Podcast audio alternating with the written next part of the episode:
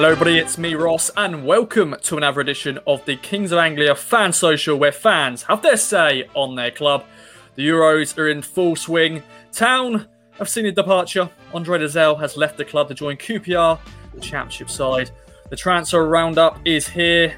Uh, many links to talk about. I'm joined by Harvey, Dan, and Tom as we talk about all things going on at Portman Road. I want to go over to good old Dan, who is the right to me right to me on my screen anyway.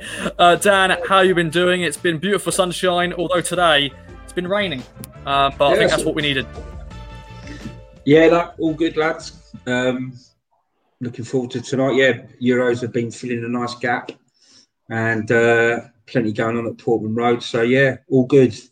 And um, yeah, let's. I could do with a bit of rain, cool down for a bit, and then back on the back on the sun next week. Definitely, my friend. I'm going to go uh, below me, and that is good old Harvey, the Welshman. He's um, very happy after the win against Turkey. Harvey, it's a pleasure to have you on the show as always. How are you doing? And I'm sure you're buzzing at the moment. Absolutely buzzing, yeah, still. Um, thanks for having me back on. Uh, it's been gorgeous here today in Wales. It must have been the result last night that perked the weather up around here. Who knows? Um, but yeah, I'm all good. I'm all good. Nice to be back on. Nice to be discussing the town. Um, you know, as, as, Dan said, it's nice that the Euros have, have filled a bit of a void. Um, but I'm even more buzzing to, to get the season started again and, and you know, see what is bound to be a, a, really, really interesting season on and off the pitch as, as the club continues to to develop under this new, new ownership, new players, new staff, new everything. Definitely. And of course, this time next week when we record the fan social, the fixtures will be out. So we'll find out who will play on the opening day, on Boxing Day. Hopefully, we're at home on Boxing Day because sometimes I don't really want to travel on a Boxing Day after you've just had a, a big Christmas dinner. But, anyways, final man joining us this week, and that is good old Tom Baines, uh, the adopted Welshman as well. Uh, how are you doing, my friend? Very good. The uh, the weather in South Wales has not quite been as, as good recently. The uh, the paddling pool's gone back in the shed today. The chairs have gone back in the shed. So hopefully uh, the warm weather will be back on the weekend. But yeah, very good. Good result for Wales last night. An even more tasty match on tomorrow. Yeah, and good things happening in Ipswich. So yeah, it's all, all good. It's all good. Definitely, my friend. Um, well, let's get right into it then. Let's talk all things town. Uh, starting off, uh, of course, with the big story of the week. Andre Dozzell has left the club. The first big departure. I'm sure we're going to expect many other departures. Of course, Paul Cook pretty much went, yep, don't want any of them. And Andre Dozzell was one of them, uh, joining Championship side uh, QPR, £1 million. Um, of course, clauses going to be on that. I want to go over to you, Dan, first. Um, your reaction on this. Are you sad to see Andre go, or do you think it is time for him to move on? I, th- I think it's a right time for, for us and for for Andre. I, I always wanted him to do well. I think he was weighed down by the surname a little bit, and obviously coming from the town and and being there from a young age, from a family of um, massive Ipswich fans. I think really all this does boil down to if you just strip away the kind of emotion of it, and I don't really think he's a Paul Cook type of player. Really, is a reason that um, I think probably Cook saw enough of him in that midfield and how he wants to play next season. And I think it's a pretty good price if if the million's right and we've got a few clauses in it. Um, I think it's about the right price for him. I, he, he, did a couple of things that were, you know, took your breath away sometimes. Andre Dozzell with with those passes and that touch, and the goal against Leeds. I remember particularly that last game of the season.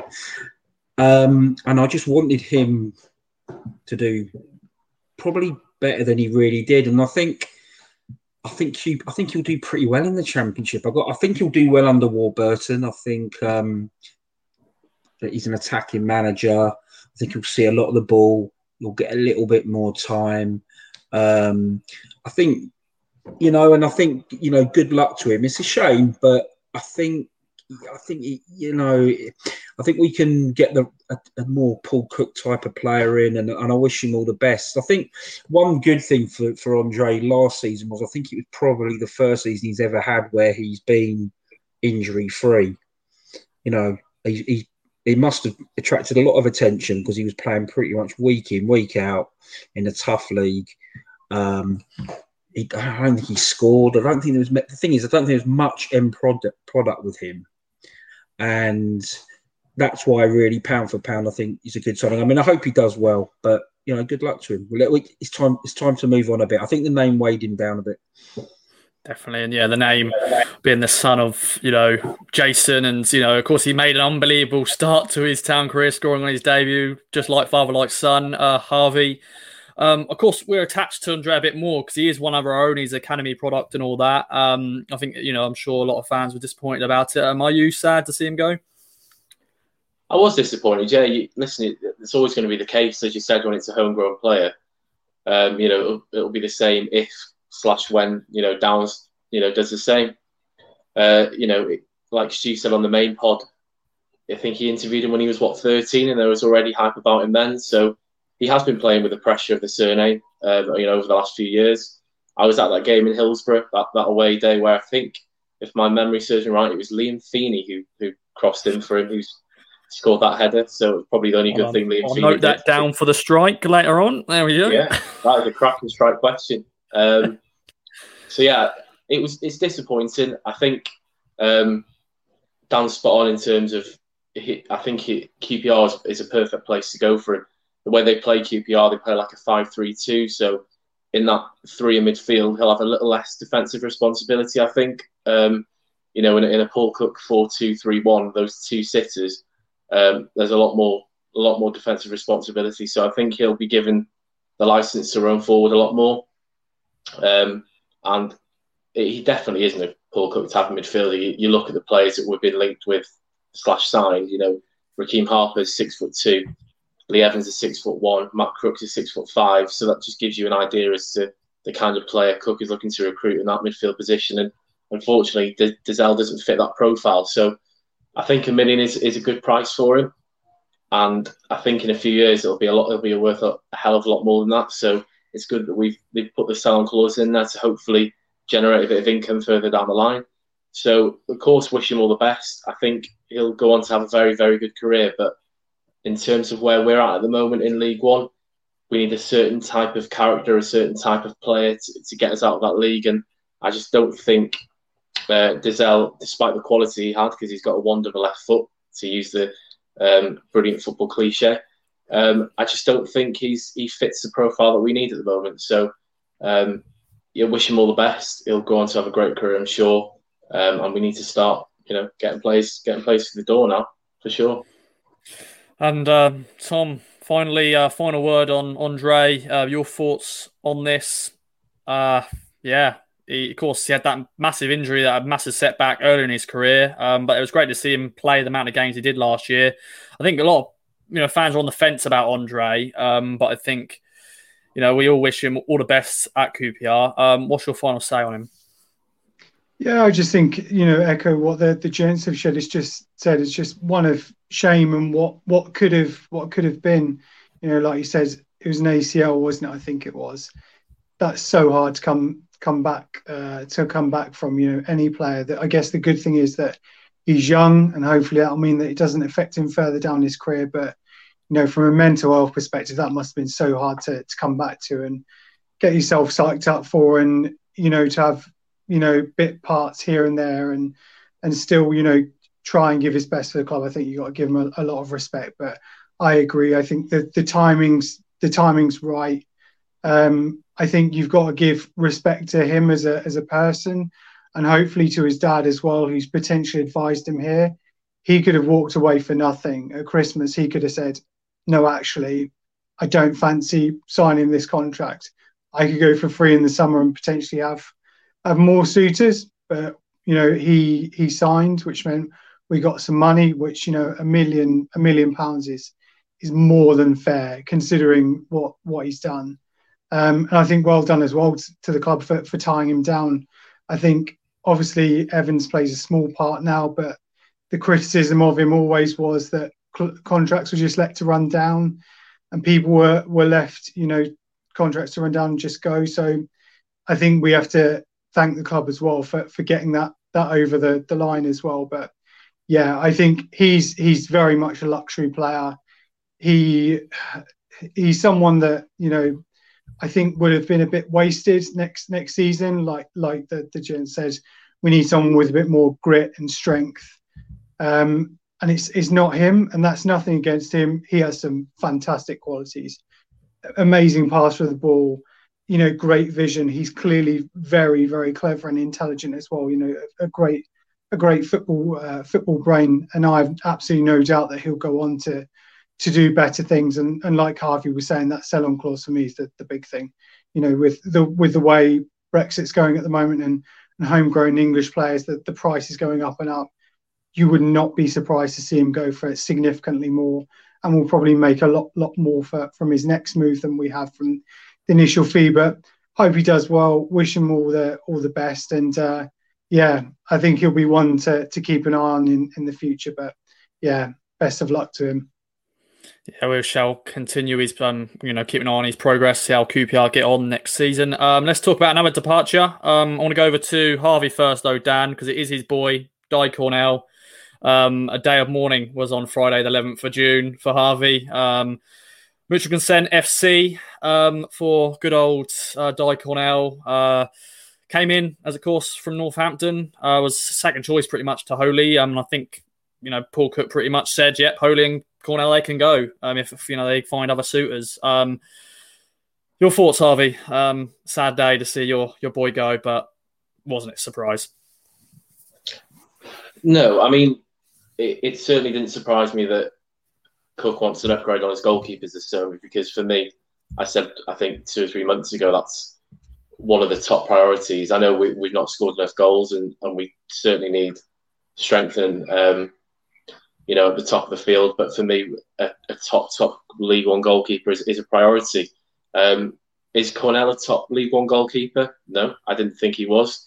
Um, the issue I had was with it was that I thought Holy had a lot more opportunities to kind of nail down that number one spot than Cornell did. I know he, he got off to a bit of a stinker in the was it the Tottenham preseason friendly? I think it was where um, you know he let one like go around the side of him, and he's, he's not looked convincing every game. But I think if he had a decent run of games, he would have he could have easily made that number one you know spot his own.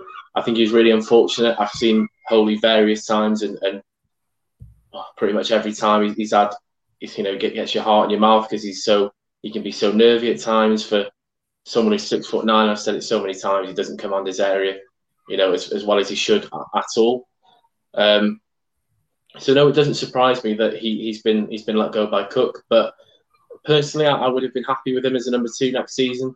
Um, I think it goes to show that a few championship clubs are interested in him. That that kind of tells you a lot in terms of what he can offer. Um, but of course, we, we need we need a goalkeeper. We need two goalkeepers because that you know position on the pitch is is so important. But I, I can't I can't hide away from the fact that I, I think he was he was really unlucky, and it didn't help as well. But I think his was it the centre back partnership in front of him was Woolfenden and McGuinness for the majority. So he had a lack of experience in front of him, and uh, yeah, wishing the best of luck obviously I've got to uh, follow the progress of a fellow Welshman.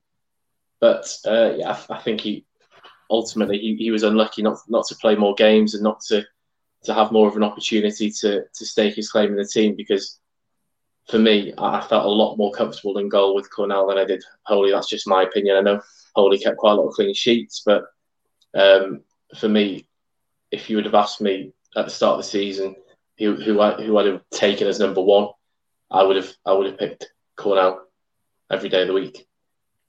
Mm, well, um, we've we've lost Dan for a second, so I want to go back over to you, Tom, um, and talk about goalkeepers as general, um, because Paul Cook is pretty much looking to sign a first choice and probably even a backup. Um, he may keep T- Thomas Holy around, possibly as a backup, but uh, your thoughts on the goalkeeper situation? Anybody that sticks, you know, in your head in terms you like to see at the club?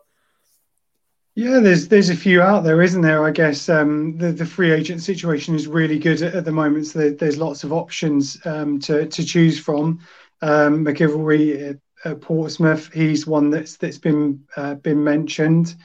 Um, another one, Siegrist from uh, from Dundee, he's another one, but he'd he'd require a fee. Um, ben Ben Amos potentially, he's one I've always sort of liked. He's got good experience at this level. But then you've got the issue of do you want to sign a League One goalkeeper who, if you went up, would he be able to keep up? Would you be confident in him in the him in the Championship, um, or do you look to sign a, a potentially a player who's who's going to do the job for you in League One, and who is going to be able to um, to step up as well in the Championship? So maybe Siegrist fits that that bill a bit more. Um, obviously, the, the, Scottish League is is very um, is very different, but you know it's it's probably a higher level than than League One most certainly. So yeah, maybe maybe that's one to do. But yeah, I I think on Cornell it's it's, it's unfortunate, isn't it? It's, it's sort of like a Dean Gerken situation. He was, you know, Gerken was a reasonably comfortable backup. He got his opportunities here and there, and obviously Bart came in. Um, but you wonder with Cornell, had he had more of a more of a run, and had he had more of a chance to to prove himself and get a bit of form, and not just have a few games here and there, could things have been been different? But I think you can't you can't feel particularly up, upset, can you? They've said they're going to make wholesale changes, and you know there, there's no point having someone here. You know Harry Wright's gone, Šibek's gone, Cornell as well. If you're looking to upgrade possibly two goalkeepers, you may as well just get them gone. It's good for us because obviously it's, it's someone off the wage bill, even if we had to pay it off, uh, pay them off, and it's good for the, the person as well from mental health perspective as well. He can go out. He's he's free. He can look at look at other options. Cardiff's obviously been mentioned for him. They've um, they've released Joe Day. He's gone back down the M4 to to Newport. Um, so yeah, it, it, may may well be may well be one. But I think that the thing with Cornell that I did like was he had a good command. He was like loud and his his voice was booming. And you know what was it that famous quote that "Come on, boy, have a look" sort of thing. You maybe from that perspective you felt a bit more calm, but yeah, we shall see. It's an interesting one with the, the goalkeepers, whether it will just be one or or both of them, or where Holy goes. You know, what what's the market for him? It's certainly a very very interesting uh, situation. Definitely, and um, update on Danny's Wi-Fi on his street is down, so um, we're going to have to continue without him. Um, but Harvey, I want to go over to you. Any other goalkeepers you'd like to mention? We were chatting in the green room before recording, and you, you chucked a few names, so uh, take away. Yes, uh, I tweeted about it a few, a few weeks ago. I, I, quite like Simon Moore, um, recently been released by Sheffield United. The issue with him, and I, and I can understand the argument, is that he's he's played virtually no football over the last two or three seasons. But kind of my counter argument to that would be he's had in that time Dean Henderson, who's will probably go on to be England's number one, um, and Aaron Ramsdale, who they spent eighteen and a half million pound on last season. So he certainly wasn't going to get a chance at being number one if you speak to Sheffield United fans, and there's a there's a lad that I know who's a big Sheffield United fan, he played a massive massive role in in getting Sheffield United from the you know from League One back to back to the Championship. Even if he came in as, as a number two, I think his experience and, and know-how of, of getting out of that league around the change room, getting another character in that, that has been there and done it, I, I I'd quite like to see. Um, another one the Cheltenham number one that I forget his name every time last last season. He was there from from West Brom. Um, he he I could see him potentially coming in. He kept a, a, good number of clean sheets for Cheltenham. He's very very highly rated at West Brom. Um, whether possibly he'd have a, a, a, chance there next season, who knows? But I'm thinking of the O'Leary West Brom links. That might be a route that we, we may go down. Bring a younger goalkeeper in to to push, you know, a, a keeper that's maybe 28, 29 so I'd be happy with, with either of them. But equally, Ben Amos as well, I, I think is a, is a good keeper. If he's not number one, solid number one material, and I'm not convinced he's solid number one material, he's certainly a very, very able backup who, if there was an injury at some point or a suspension or, you know, an EFL Cup game or something like that, he'd certainly do a good job because he's, he's you know, he's been there and done it and he's proven to be more than reliable and he's certainly an upgrade on, on what we had last season.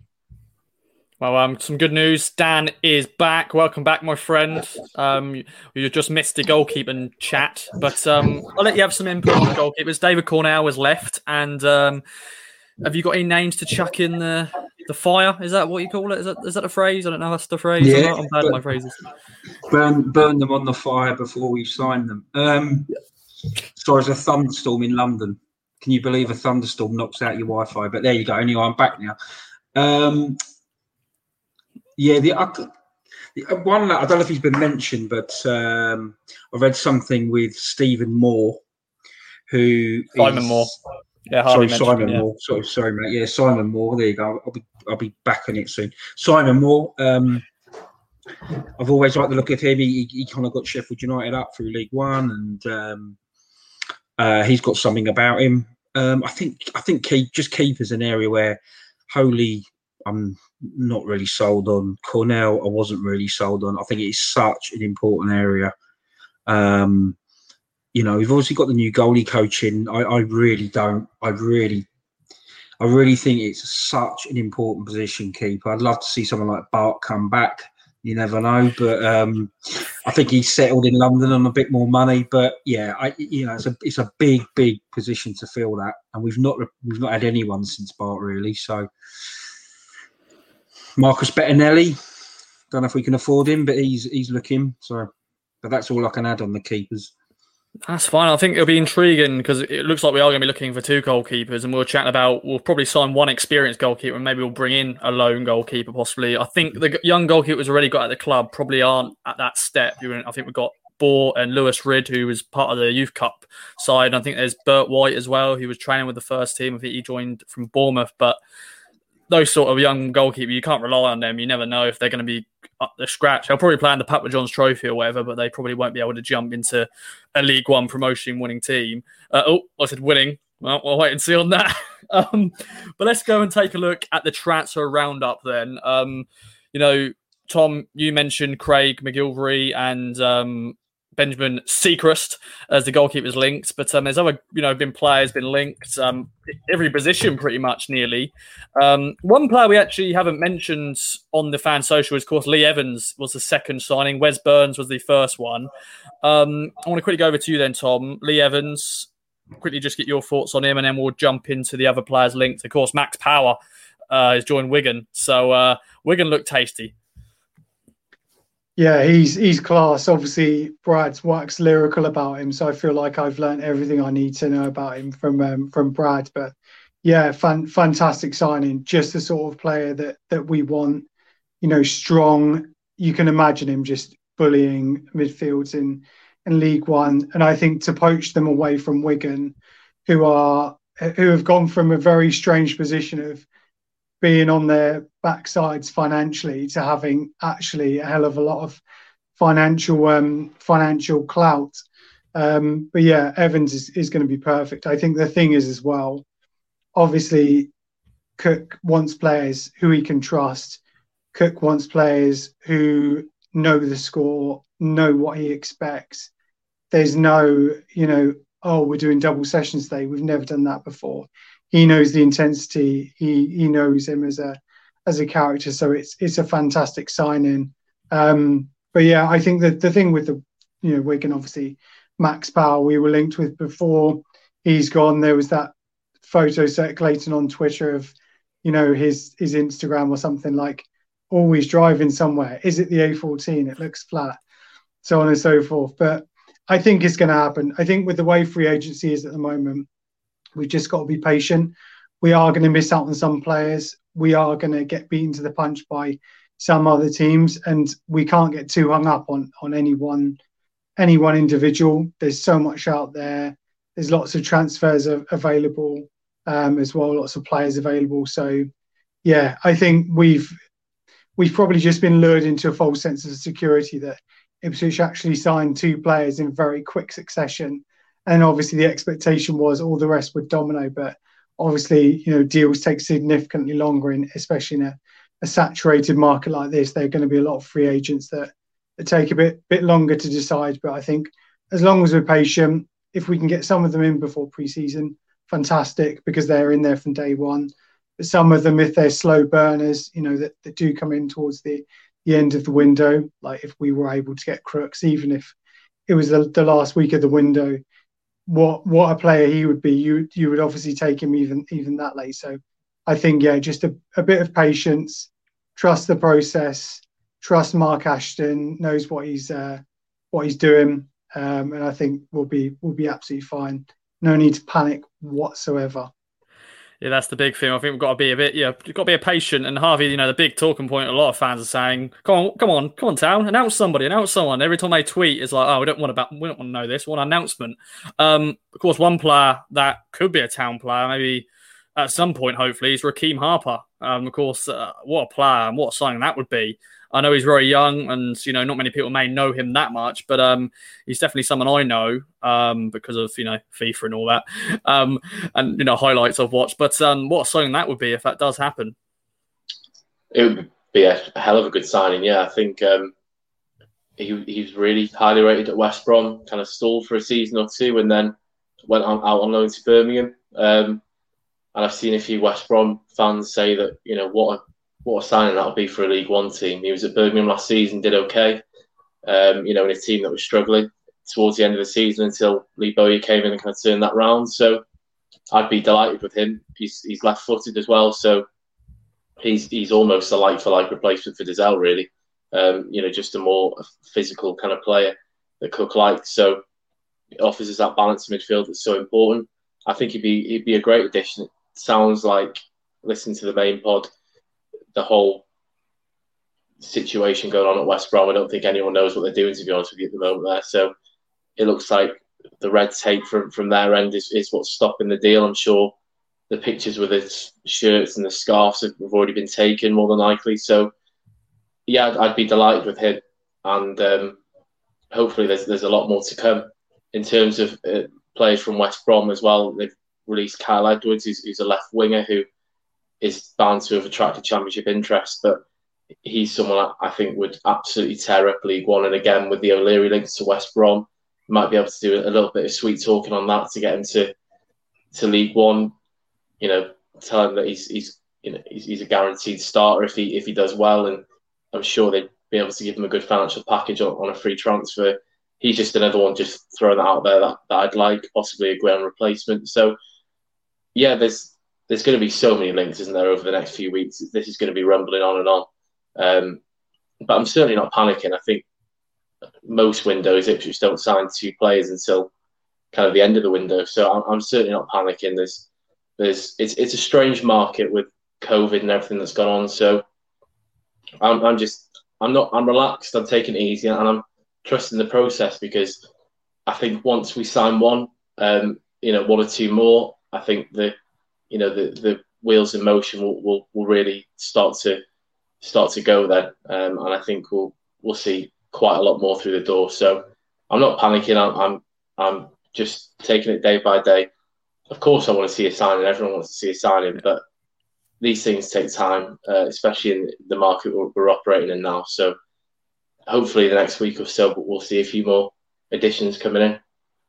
And uh, you know, Dan, over to you. Um, are you panicking? What's your feeling at the moment with the the transfer window, the links that are being thrown out? You know, really, we haven't actually had a link to a player for a few days, maybe even nearly a week now. So some people are going, "What's going on? Of you know, is Mark Ashton gone on holiday now, or is he is he done with his two signings and he's having a little break?" But now I'm sure he's working very hard behind the scenes, and I'm sure all of them work, you know, behind the scenes you know, picking out targets. I think uh, Paul Cook and Leam Richardson are probably not friends anymore because uh, Leam Richardson is stealing all of Paul Cook's targets, it seems. Because as I said, Wigan are looking tasty. They've signed some really good players.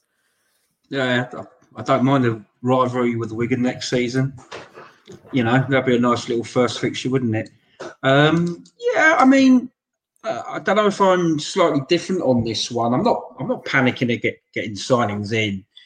Um, we've already set feathers ruffling, haven't we? Cole Robinson was alluding to what we were trying to do with Sonny Bradley, and this, you know, people know, agents know, players know, clubs know that we're back and we've got a bit of money to spend. We have to be careful with that a little bit. Um, you know, I, I it's it's really exciting considering the last 15 years of what we've gone through that in, we've got this ability to to do this but um I, i'm i you know i'm I'm slightly concerned if we have if we really are doing wholesale changes with the playing squad. I know we need improving, but Brett Johnson's interview with Athletic, which was really interesting, did slightly surprise me when he said we're probably keeping about ten percent of the squad.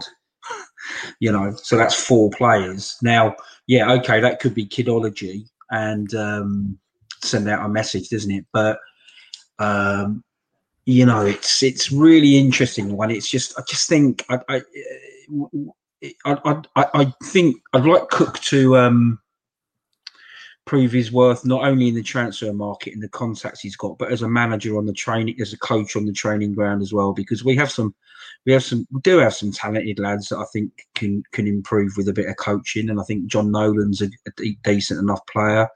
I'd love, um, I would personally love Downes to stay. Um, but with transfers, it's a difficult, it's a difficult one. I think, um, but the, I mean, I really, you know, I just hope. I'll be really happy with Burns and Evans. I think Cook's clearly going to get in the characters he wants, which is important. But um, you know, I can't remember the last time a team with huge, huge changes in a short space of time went on to hit the ground running completely. It will take time to gel, and Cook is going to be under pressure from day one. Simple as that. So, you know, he's getting paid to do that. But um, you know, let let let's see. You know, I mean, I, I personally, I'd like a keeper, centre back, and a striker. And then even then, if we get those three lads in, that is the spine of the team, really. And we've addressed the spine of the team where we were quite weak. So, yeah, let's let's let's see what let's see what goes on. It's, it's going to be exciting. I want to get your predictions, guys. You know, we've got preseason friendlies. Of course, we're playing Dartford strange. Uh, Bury Town, Stevenage, of course, Colchester doing that weird sort of two games against Colchester. I think sixty minutes or whatever the you know minutes we play against them, and of course Millwall at Portman Road. Um, what's your prediction in terms of the amount of signings do you think we'll make? I want to go over to you, Dan, first. How many do you reckon we'll we'll make? So we let's say we signed two. We've signed two, haven't we? Yeah. So by the first game of the season on Saturday, August the seventh, I think we will have brought in eight signings in total. Okay, Harvey, what do you what do you reckon? I'd like to think we we signed eight, but I think with the way the market's going, although I think once we sign a few more, maybe a few more will will, will want to come. I, I think maybe six, maybe towards the end of the market, we might sign one or two more ideally, of course, you want you want all of your your players by that first game of the season, um, you know, so they can be properly involved in you know in the team and in, in training and stuff like that. But I can't see us signing that many before the first game of the season. I think it will rumble on a little bit, a little bit longer than that. I hope it doesn't. I hope I'm proven wrong, but that's just my kind of gut feeling. I think the good thing is we're you know we're not going on like a tour or anything. It's not like you know Paul Lambert you know going to Germany or Mick McCarthy going to Islands. You know, pretty much we are going to be based at Playford Road and we'll just travel to the Dartford and Stevenage and Bury and Colchester, which aren't that far at all. So it's not too bad. But you you hope he has at least a, a core squad. So you know he can work you know towards for the first game of the season. Uh, Tom, what do you reckon? Do you think you'll have a, a first choice goalkeeper and you know centre half? Do you think we'll we'll see players depart as well. Do you think that that, that will happen before then? Yeah, I guess the the four players ten percent thing did did surprise me because obviously Ashton said not that long ago, it's like we're looking for quality rather than quantity, and getting rid of that many players is just simply not sustainable or possible without either you know losing out or you know re- regretting regretting them them going. So I think the thing is as well, what you've got to be careful of. They don't want to get into a situation like Dan was saying, where everyone knows we have money, and they're trying to squeeze a little bit more out of us. We don't want to get into a situation when we get to next summer, we think, oh my God, we spent X amount on that player, and from an economics perspective, it's just been terrible. I mean, Sunderland till I die, um, Will Grigg, you know, Stuart Donaldson, just that we think he's worth one to two, and then he obviously ends up going to going to four. So I think they've got to be careful with with that and really have their their sort of their their ceiling in terms of what they value a player and you know stop stop there. But I think I'm hoping for five. I think definitely a goalkeeper, but definitely a centre back. Like Dan said, you get the spine of your team in. Hopefully, the centre back will be Connolly. Nice bit of chemistry with left back as well. Burns from Fleetwood. Um, yeah, he, he'd be really good. And as well, I think his, his age is is on his uh, on his side as well. Twenty three potential resale value as well. So goalkeeper, centre back, a couple of wingers maybe, and a forward or a striker. So I'm going to say five, I think, or hope hope for five, but we shall see. I'll be intrigued if we'll, we'll sign anybody on loan. You know, if there'll be any Premier League loans or even Championship loans. At the end of the day, we're League One. You can't we can't snub any. Oh, I don't know. I think he'll be champion. I don't know. I, I, I, I never, love you never know. but- Link, links with obviously his his dad and the, the club, new project, being potentially part of a promotion and, and something successful. Did brilliantly last year for Lincoln. It, it might work. Obviously, hopefully, we won't be relying on loans as, as much as we did before, given our, our financial position. But like you know, David said before, use the loan market for those players that you could not simply afford to, to get, and he, he's one of them. I think he would he'd make a, a real impact. But yeah, we shall see.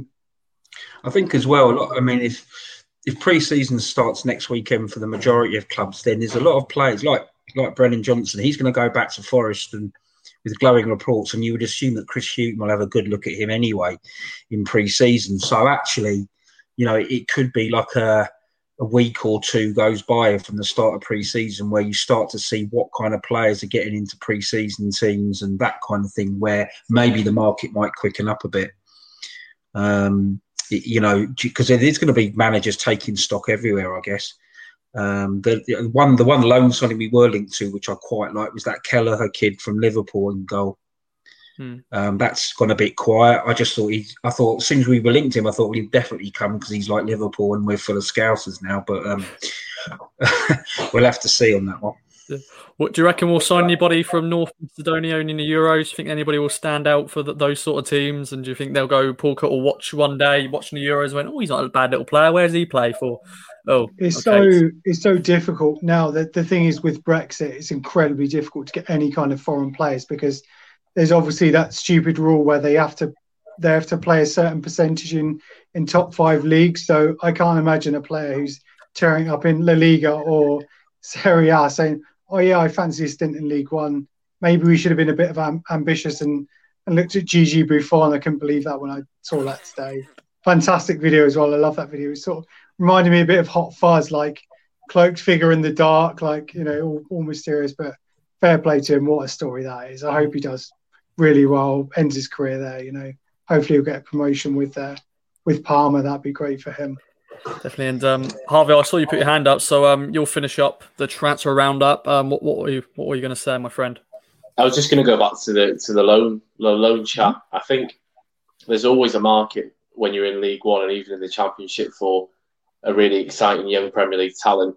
The issue is, as, as we found out over the last few years, when you're getting four or five of them, I think that's when it becomes a it becomes an issue. Then really, all you're doing is developing other clubs' talents. It's that's all right when there's one or two, but certainly not. You wouldn't want any more than three. I, I would have thought. Um, but we've seen with with people like Johnson and Morgan Rogers, who we, by the sounds of it, just dawdled on deciding whether we wanted last season. That's a, a player.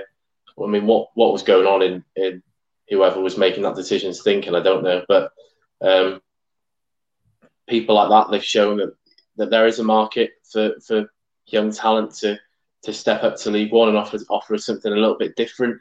We've seen with people like Dobra, youngsters seem to go into games with kind of no fear and they're, they're direct and pacey. So I, I'd quite like maybe one one or two max. You won't want any more than that, especially now we've got a, a decent amount of backing. But I suppose you've got to remember as well, we can only spend what is it, sixty percent of the income or something like that. So although we've got these, you know, millions and millions and whatever it is in, in the bank now, we, we can't go out and spend four million on a player and three million on a player. Unfortunately, it, it doesn't work like that in League One. So that's why I think that there is definitely a a, a gap in the market for, for someone that can, that can come in and, and fulfill that role as you know someone from like an Arsenal or a Chelsea or a City or something like that, and, and really lighten up the league and offer us that unpredictability.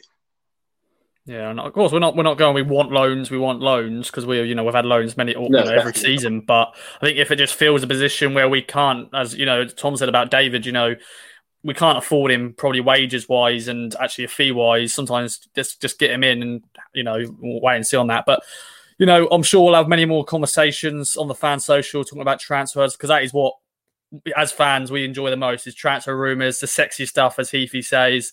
And I'm sure we'll um, be chatting more about this. Um, let's talk about Ipswich Town B down in Essex um, at Colchester United, of course. Um, the retirement home of Ipswich Town players, of course. Freddie Sears has joined Cole Skuse and Luke Chambers at Colchester. Of course, Tommy Smith's already there. Dean Gerken's already there. Uh, Frank Nouble apparently is going to return there. Um, and of course, Alan Judge, Emyr Huws has been linked as well. Um, the question to you guys, we said this on the main pod, but I wanted to also mention it on the fan social is do you care?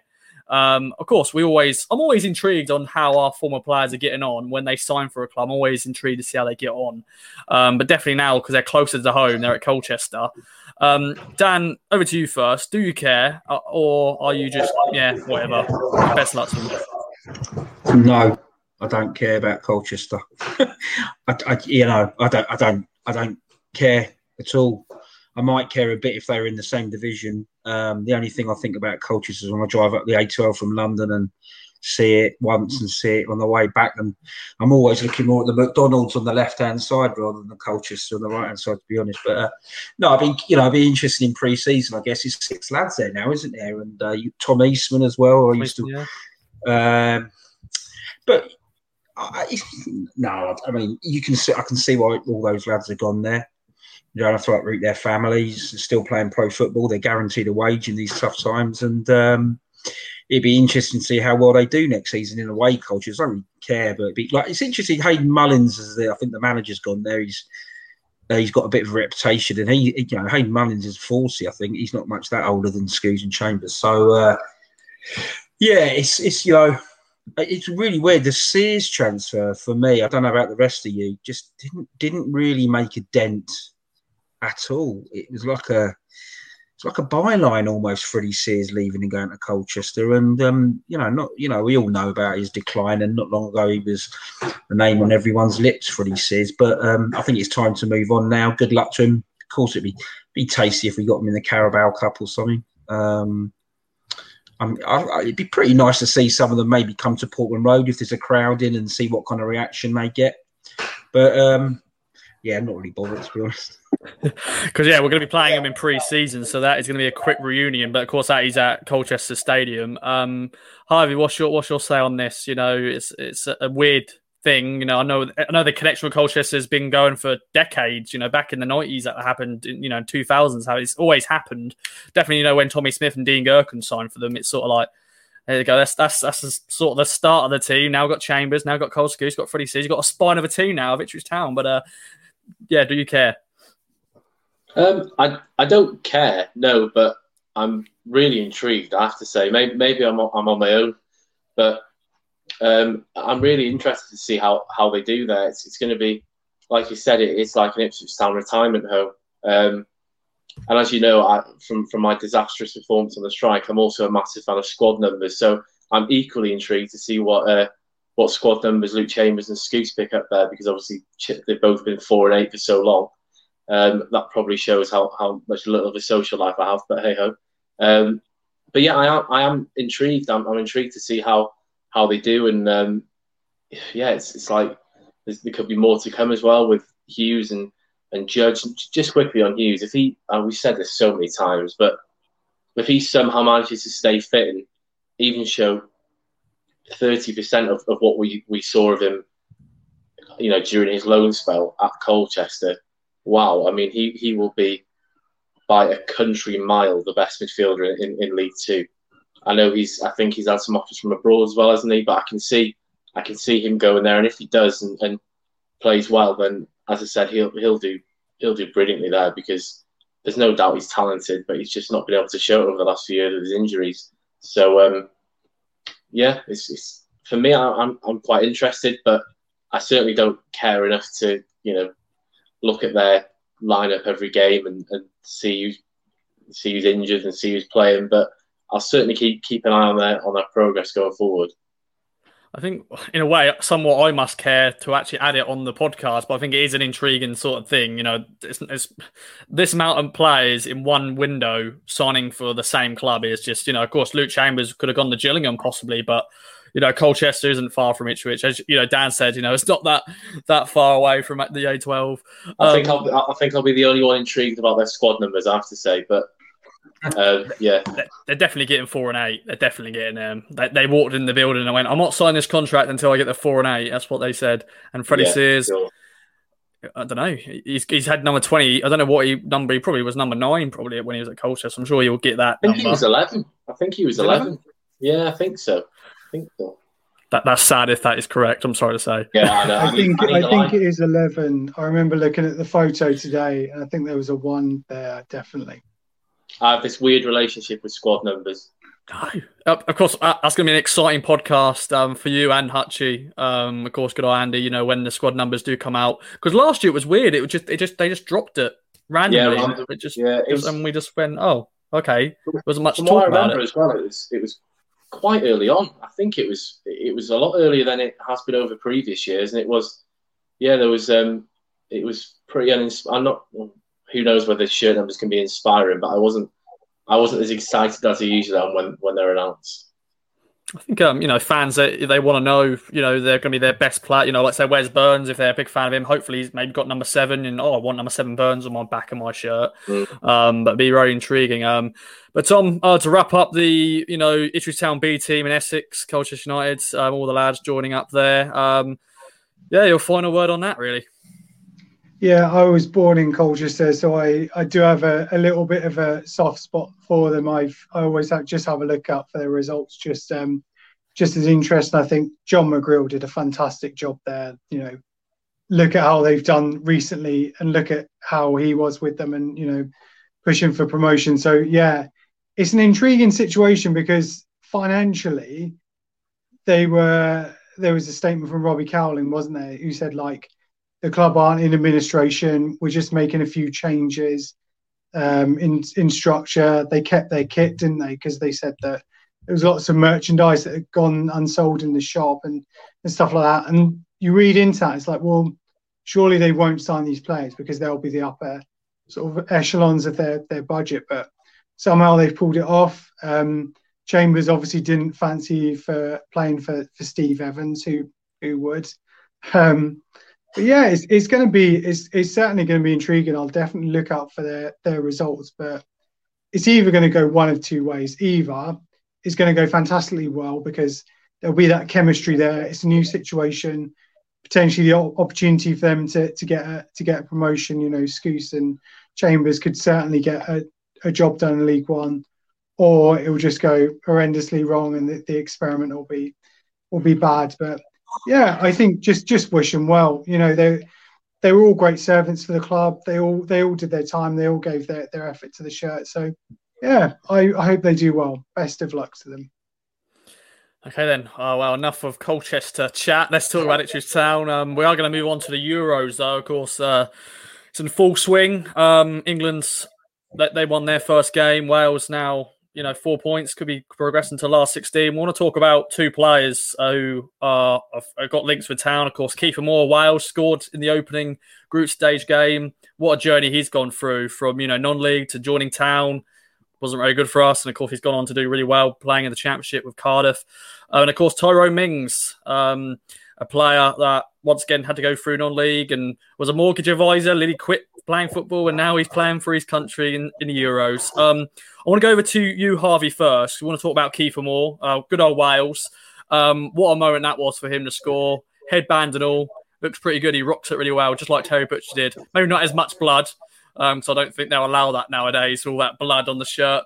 But um, what a journey he's gone on. Um, it, wasn't very good for us. I think he only had like 11 appearances, but that was a, a very weird signing at the time, signing from was it Forest Green he was signing from? You know, it was a I think it was ten grand, something like that. Uh, of course, we sold him on, but um, yeah, Keith Moore, what a journey he's been on.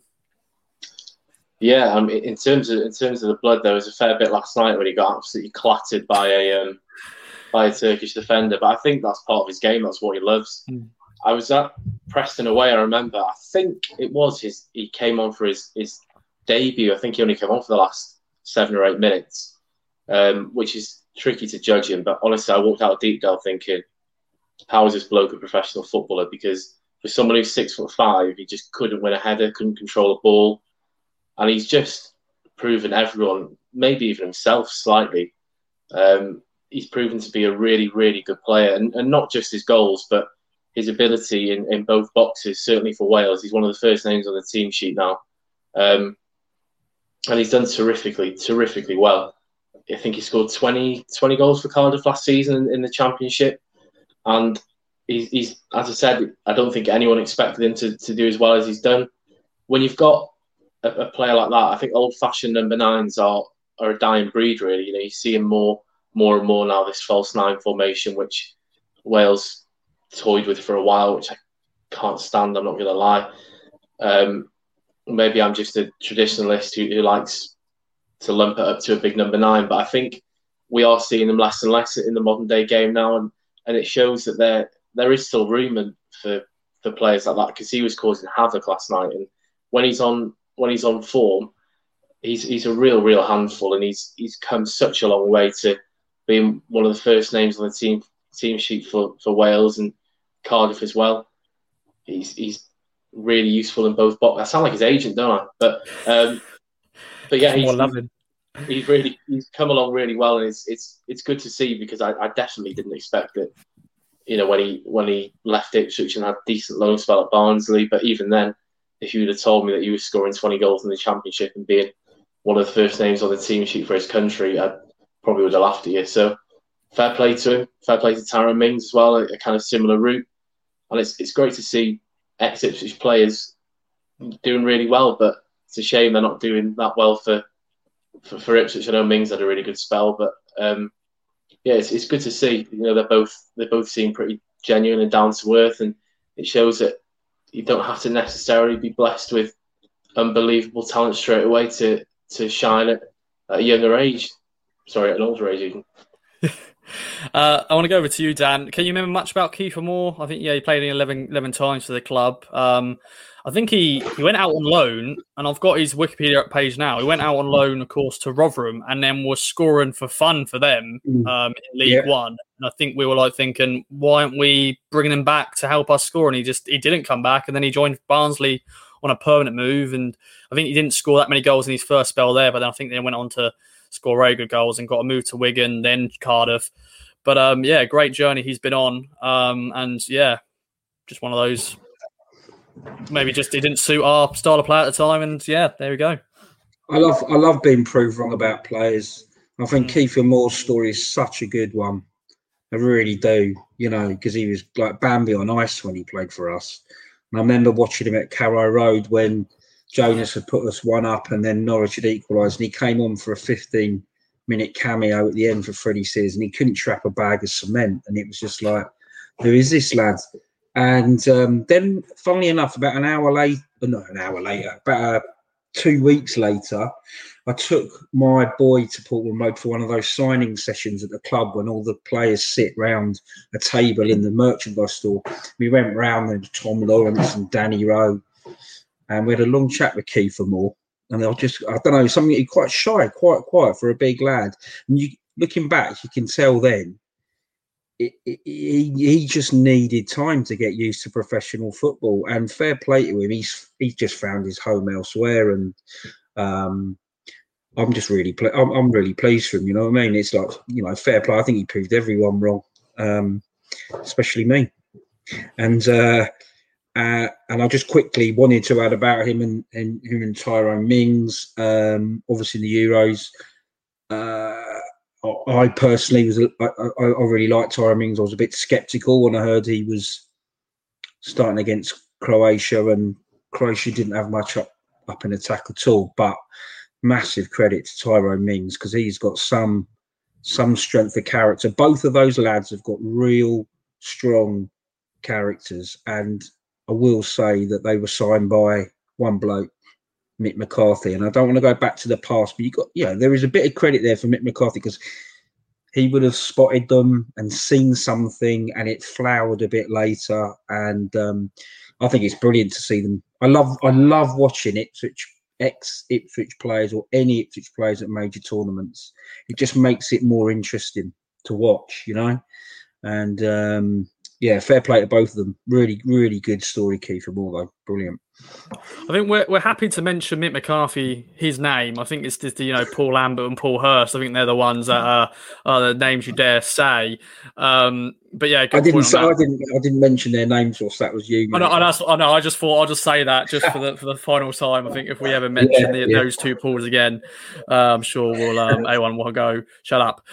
Um, but um, Tom, you know your final say. You know Tyrone Mings, who had a you know left us for eight million pounds and got a bad injury at Bournemouth, and he had to sort of re do his career once again. He went to Aston Villa, got them promoted, and he's pretty much a mainstay in there.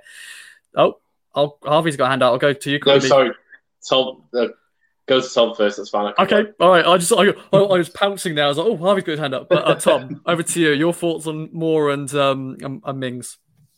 Yeah, I think you'd you'd hope in the, the future we'll be looking down um, down at non uh, non league because um, there are some gems there, and I think it's very easy just to take a punt on a ten grand player.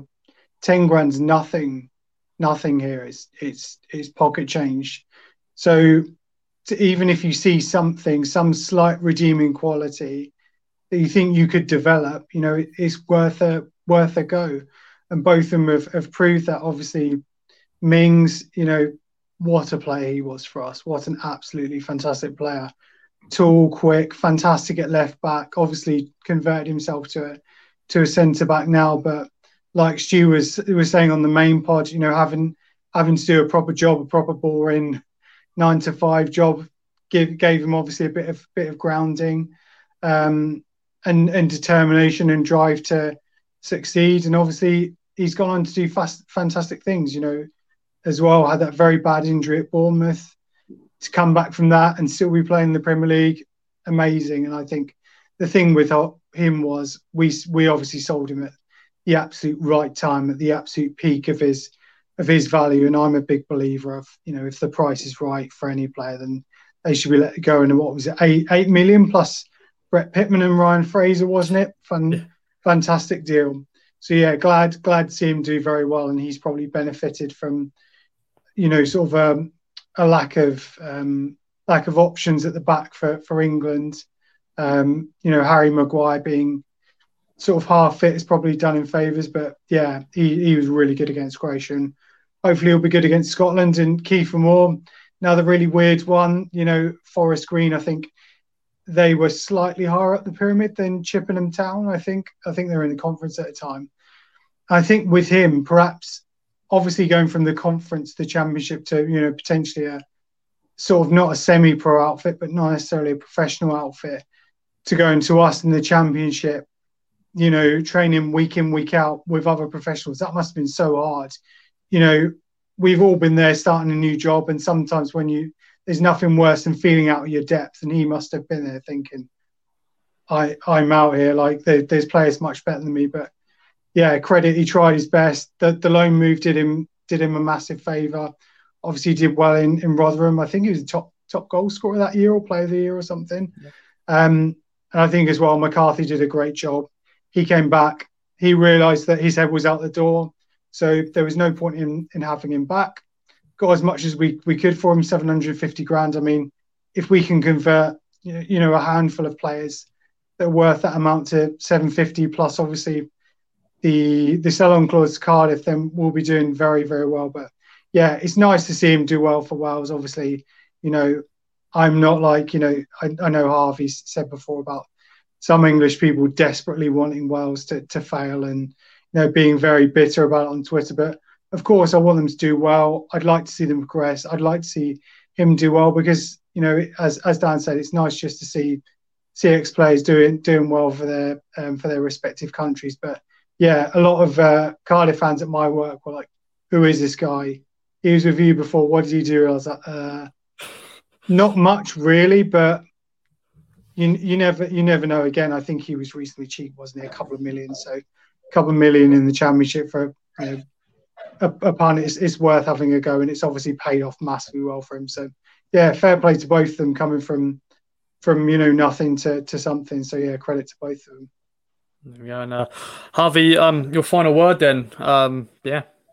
Yeah, just just quickly wanted to go back to Mings and, and, and McCarthy. I know we discussed him quite a bit, but I think we have to give massive credit for McCarthy in, in um, regards to. I think he signed Johnny Parr around about the same time as Mings that season. Correct me if I'm wrong. I think it was Johnny Parr. He, he went on record and said that we've got a young lad, Tyrone Mings, and he's going to be first choice this season. He's going to be given a chance. I think that was the summer we sold Cressy. So he could have easily brought Johnny Parr in, who I was a big fan of, by the way, and said to Mings, you know, we've, we've got this, we've got this lad in who's, who's proven in the championship. We're going to give him a run, and, and you know, you're, you're going to come in as second choice. You, are going to be fighting him all the way. But he really gave his, his full faith and back into to Mings. Gave him the number three shirt. Uh, I think he was 15 the previous season. That's my shirt, weird shirt knowledge coming in again. Um, but he, as as Tom mentioned briefly as well, he, he started at left back. I think he was always going to end up at, at centre half. It's not very often you see six foot five defender, you know, full back. It doesn't happen very often. Apart from I think it's Dan Burn for Brighton, who plays wing back, and he's about six foot nine. Um, and I think his days at left back helped him him a lot in, in you know what what he's a centre back now because he's he's really good on the ball. He's that pace he had as a left back. He's still got that as a centre back now, and I think that's what Southgate really likes about him. The fact that he's he's more than comfortable on the ball. Um, England are blessed with defenders who who are comfortable on the ball. You look at Coady, Stones, Maguire, and Southgate is, is kind of gone on record to say that he wants to play a certain way with England, and, and Mings being comfortable in possession, being a left footer, certainly fits in with that. So it doesn't surprise me to see that he's, he's starting for England, and um, I think he'll, he'll, only get better. So uh, yeah, I'm, I'm, really pleased to see him doing well because not only is he a really good footballer, he's just a really nice bloke as well. He's he's come from, as you said, being a mortgage advisor to to being a, an international footballer. So that it just goes to show that you know anything anything can happen through hard work and, and dedication. And all credit to him because he's done really well. Pressure wow. was on with him as well. You talk about Cresswell. Obviously, Cresswell was probably one of the best signings in you know the last however long 10, 10 years or something. You're replacing someone that's been fantastic, and you've come from a from an eighth tier or, or ninth tier club. So yeah, he must have just had so much determination and drive. And yeah, McCarthy McCarthy knew how to find gems. He yeah, knew definitely. how to work on a, on a limited on a limited budget. And you know that, that pass to, to Noel Hunt as well. I don't think I'll uh, sorry to McGoldrick even for that Charlton goal. I don't think any any town fan will forget that. I wish I was there that away day because that um, that Charlton away day looked like absolute carnage in the in the away end. I was there. I was there. Jealous.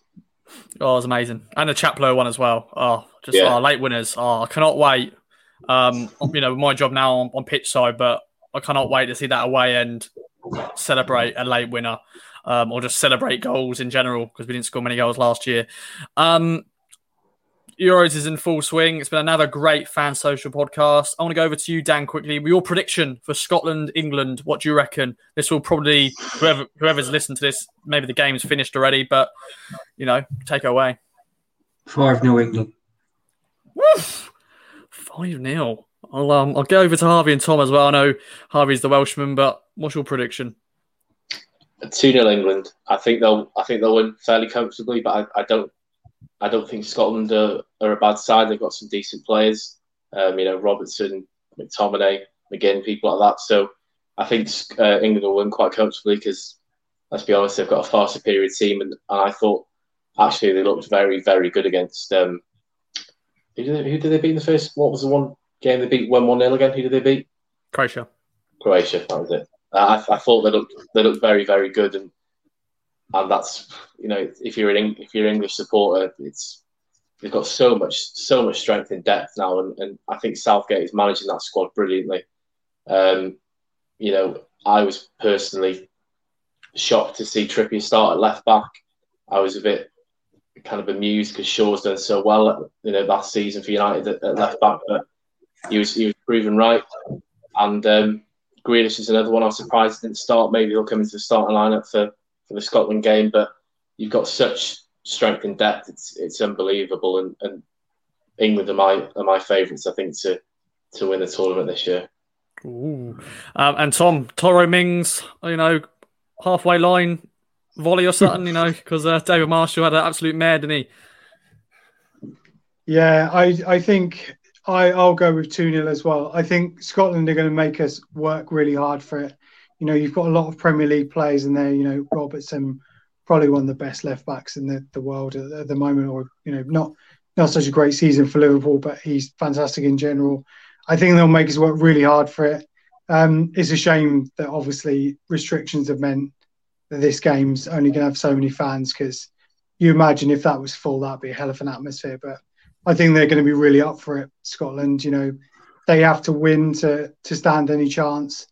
We can win to to go through. Um, so yeah, I, I think two 0 but not sure about tournament winners. Obviously, you can't read too much into pathways and stuff like that. But, Maybe that's just that's just my mind games. Who knows? yeah, I was being very nice cheeky. I was being very cheeky with a. Sorry, yeah, I was, looking at Wales. Five, I was looking at Wales's pathway today, and it's not it's not so bad. Even if you finish second, is, it's not it's not bad at all. What I don't get, and this, this seems really like sour grapes from me, but how some teams, like if you finish first, you play second, but then some some groups, the first place will finish third best in another group. It just should, to my mind, it should just be all, all the same first place, second, and then this yeah. third place, you know, whatever. But it is what it is. But yeah, it'll be a good game. Final, oh, England Wales final. That would be a very intriguing encounter. We'll wait and see on that. Um, anything else? Any other business? Dan, would you like to end it with a final say? Uh, yeah, I, I, just quickly. I think the best non-Ipswich football match I've ever been to in person was England beating Scotland in Euro '96. And like Tom just said, oh, I am so jealous of any fan that's at Wembley because even 22,000 were making a real racket. And um, just what you said there about a packed away end is it's going to be brilliant, isn't it? Now, even with lockdown extended to July the 19th, it looks like looks like fans are going to be back. So um, fingers crossed, we get a nice tasty away game first up and Ipswich are out in fourth. I'm looking forward to it. Yeah, in the sunshine, like even the Croatia game, you know, it was a, a, hot day on Sunday, wasn't it? It just looked amazing to be there. I know Liam, he's actually going to be at the Scotland game. Of course, Liam from the fan social, so he, I'm sure he'll be loving that. I think was, he's actually with his good friend from Scotland, so that'll be interesting on how you know after the game how they're going to get on. But that shall be interesting indeed. Um, enjoy it, everybody. Um, if you're watching it um, on Friday evening. Um, and of course, I forgot to mention, of course, the support for the show of uh, Kings Anglia Fan Social is bon- uh, brought to you by Manscaped, who is the best in the men's below the waist grooming. Uh, Manscaped offers precision engineer tools for your family jewels. Manscaped is trusted by over 2 million men worldwide. Join the movement for all your below the waist grooming needs. Get 20% off and free delivery with a code KOA at manscaped.com. Um, but yes, there we go. Um, lads, Harvey, Tom, Dan, it's been a pleasure. Thank you very much for joining me on another edition of Fan Social. I'm sure we're going to be intrigued next week. Will there be another signing? The fixtures are out. Who will be, you know, I'm, I'm intrigued. I like to have an away game in the sunshine, maybe the first game of the season, and then a home game for the second game. Or I don't mind that. Um, and then Boxing Day, please be at home. And then New Year's Day, whenever we play that game, please not be Morecambe away or anything like that. We don't want Morecambe away on a Tuesday night or uh, Okay, yeah. Uh, do you really want to be in Morecambe on a cold Tuesday night in December or something? Uh, not well. Yeah, why? If listen, if we score, if we score a 95th minute winner, it, it could be minus 15. I, I, I, wouldn't care less. Get him on Valentine's Day, and I could take the wife for a special trip to Morecambe. I'm sure that would Cold go down Tuesday yeah, that will go down very well. Um, but there we go then. Um, well, hope everybody's enjoyed listening. If you haven't already, um, make sure to subscribe so you don't miss an episode. Follow us on Kings of Anglia on all the socials, uh, on the YouTube channel, on Twitter, on Facebook, and on Instagram. Uh, daily pictures going on there. Well, there we go. I've been Ross, and I hope you enjoyed. We'll be back next week to bring you more of Ipswich Town Chat for Fan Social. Bye for now. From true crime to football, Brexit to folklore. For more great podcasts from Archon, head to audioboom.com slash channel slash Archon.